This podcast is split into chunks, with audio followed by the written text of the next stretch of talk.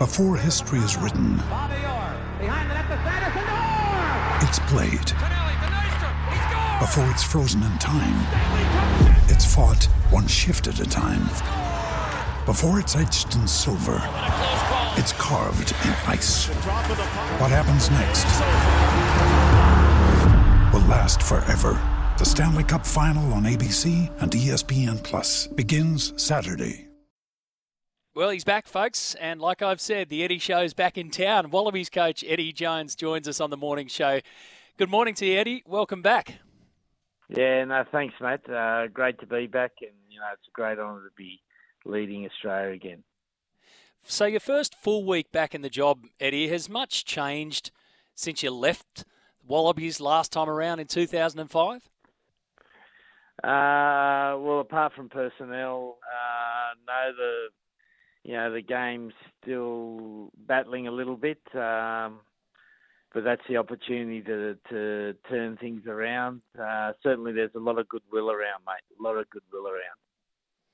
Even when you were let go by England, did you think that you would ever be Wallabies coach again after what happened 18 years ago now? Yeah, I never really thought about it, mate. Uh, to be quite honest, obviously, yeah, there was a few chats about doing it further down the track, but then um, when I got the phone call and and and you know was asked whether I'd consider coming back now, you know, it doesn't take you too long to answer, mate. Yeah, I, I, bet we had a good chat with Hamish McLennan, who you know talked us through the process there, and according to them, they fell off their chair when you were let go by England. Now that you reflect on how that all played out, how do you, I guess, how do you recognise or or deal with what happened to you with England, taking away what then processed uh, processed after that with Australia? Yeah, well, with England, you know at the end of the day, mate, I've been coaching long, long enough to know if you're not meeting the expectations of the organisation and of the fans, then your time's limited. So, you know, we had a, a tough 2022. We didn't do as well as we would have liked. So the writing was on the wall. Um, it was the end of you know seven years where I had a thoroughly good time, and then you know I was getting all ready to basically have a bit of a bit of a coaching break. I was going to go to Japan for three months, do a bit with my old club Suntory, help them out a bit, and then all of a sudden, you know, you're on a plane to Australia and you, you're in the World Cup campaign. Which is the coach's lot, isn't it? You, have got to be ready to move and be agile, just like probably what you tell your players along the way. Was the NRL yeah. ever ever seriously considered, Eddie? Uh, look, for me it was, but I don't know for them, mate. uh, look, you know, we've had a couple of uh, cursory chats to various sorts of people, but, you know, it'd, it'd be a big punt for them. Um, but I'd still love to do it, mate. Who knows? What was the appeal? What is the appeal to, to rugby league for you? Uh, look, I was brought up in La Perouse, which is probably the spiritual home of the Rabbitohs. Um, you know, some of their greatest players came from that area, big Aboriginal population. Um, and I grew up playing rugby league, and you know, I remember with my dad, uh, we used to go and watch South play at the Sydney Cricket Ground. We watched the three grades. You know, they'd kick off at twelve o'clock, and uh, the competition's got so so much better since then. And you know, the the game you see of NRL now, if you if you it's a fantastic game, and imagine coaching coaching in that tough competition.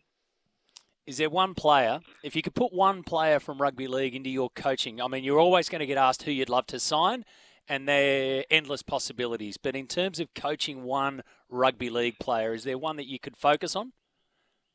Oh, look, the bloke was always Andrew Johns. You know, we nearly had him in 2005. Um, he agreed to come and at the last minute the board said no. Of the current players, you know, there's a rugby boy called Cameron Murray. He'd be pretty handy, mate. You know, he'd be a fantastic 12 in rugby. So you come back, and here you go again, ready to take over Australia or taken over the Australian setup already. And the World Cup's not too far away.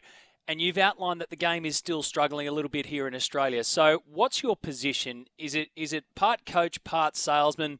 obviously the coaching side's 99% of the job, but you understand better, I reckon, than anyone, Eddie, how much sometimes you need to sell thing, uh, sell things. Yeah. How much was that discussed when you sat down with Andy Marinos and with Hamish and Rugby Australia? Oh, well, it wasn't really discussed. Um, yeah, well, I don't try to be uh, extroverted. I don't try to uh, be prominent, but I I think one of the things I try to do is to tell the truth, and and um, you know that gets into trouble sometimes, mate. But it also creates interest, and I think as the Wallaby coach, you do need to create interest. We need to create interest in the game. You know, we were over in Perth with England in June, and Justin, one of the things Justin Langer said to me, who came over and watched training, he said, "We never hear about the Wallabies anymore." Um, and that's what we want to change because, yeah, we want those those floating fans, the fans who are looking for a national team to support to, to support the Wallabies. You know, we don't want to take fans from rugby league or AFL. We want to get that swinging swinging group of of supporters uh, back supporting the Wallabies. You know, when we when you couldn't get a ticket to a Bledisloe Cup, know, you couldn't get a ticket for your life in the Bledisloe Cup 20 years ago, and now you can probably get them quite easily. And it's interesting. I find it interesting, Eddie. I said the other day that you're a master at selling what you want people to buy. And, and, I think that that's just been part of your routine. And it is natural for you. You don't want to be controversial. You don't want to put yourself out there, but it seems to be ingrained. Where did the entertainment side of Eddie Jones come from? Where did that factor come from that's, that's deep within? Because you like a laugh, you like a joke, you don't mind playing a few mind games.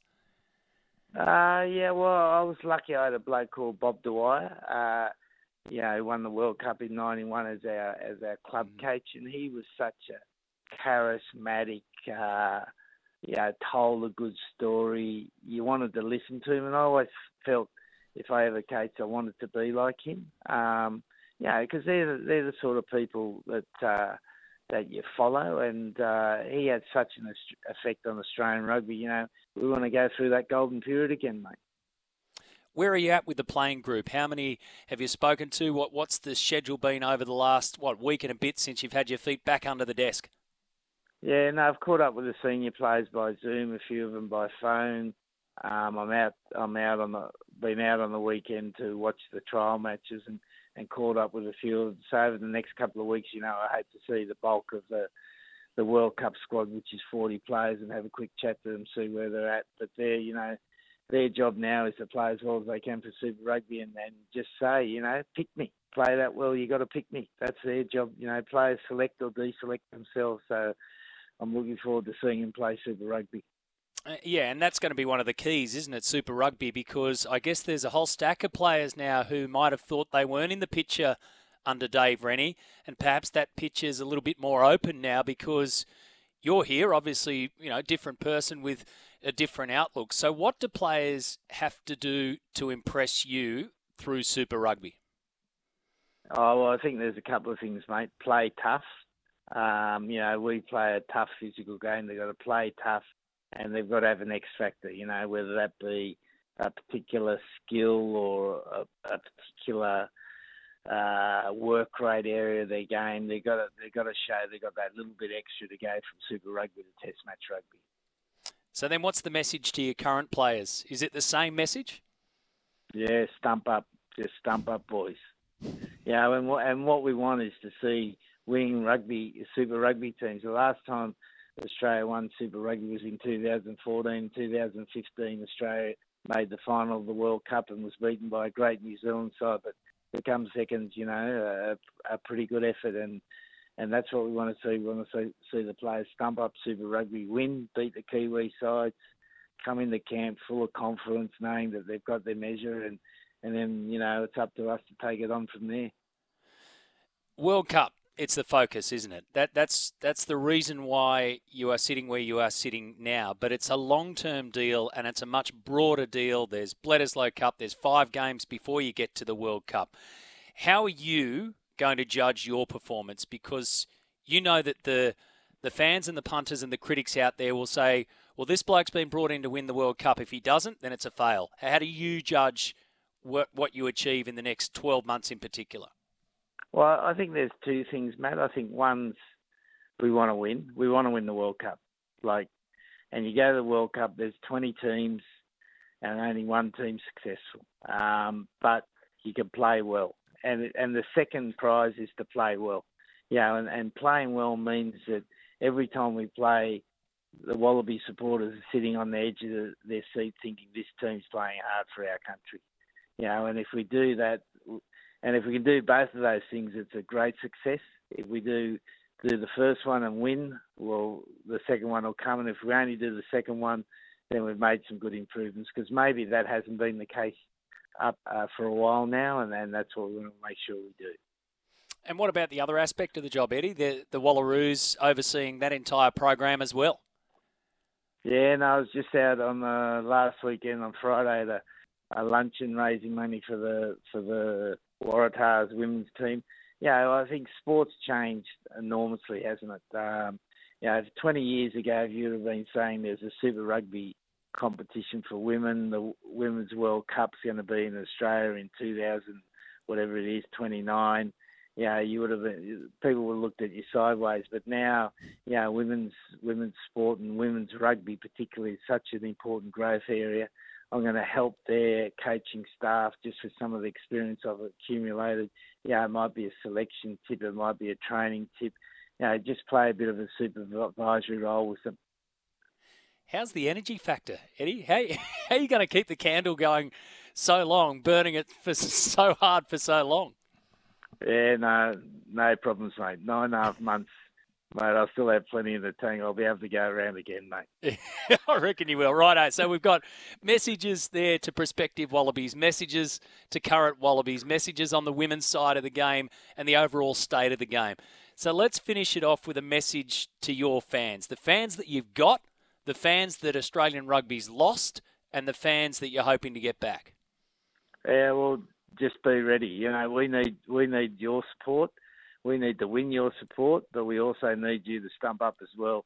And, you know, as we said, we need everyone in the rugby community, which has probably shrunk a little bit, to do their little bit. We'll be doing our bit, and if we can both do it together and meet in the middle, we're going to have a, we're going to have a good time. It's going to be a wild ride. We're glad you're back on our shores. Uh, it's going to be a lot of fun as well. Eddie, appreciate your time this morning.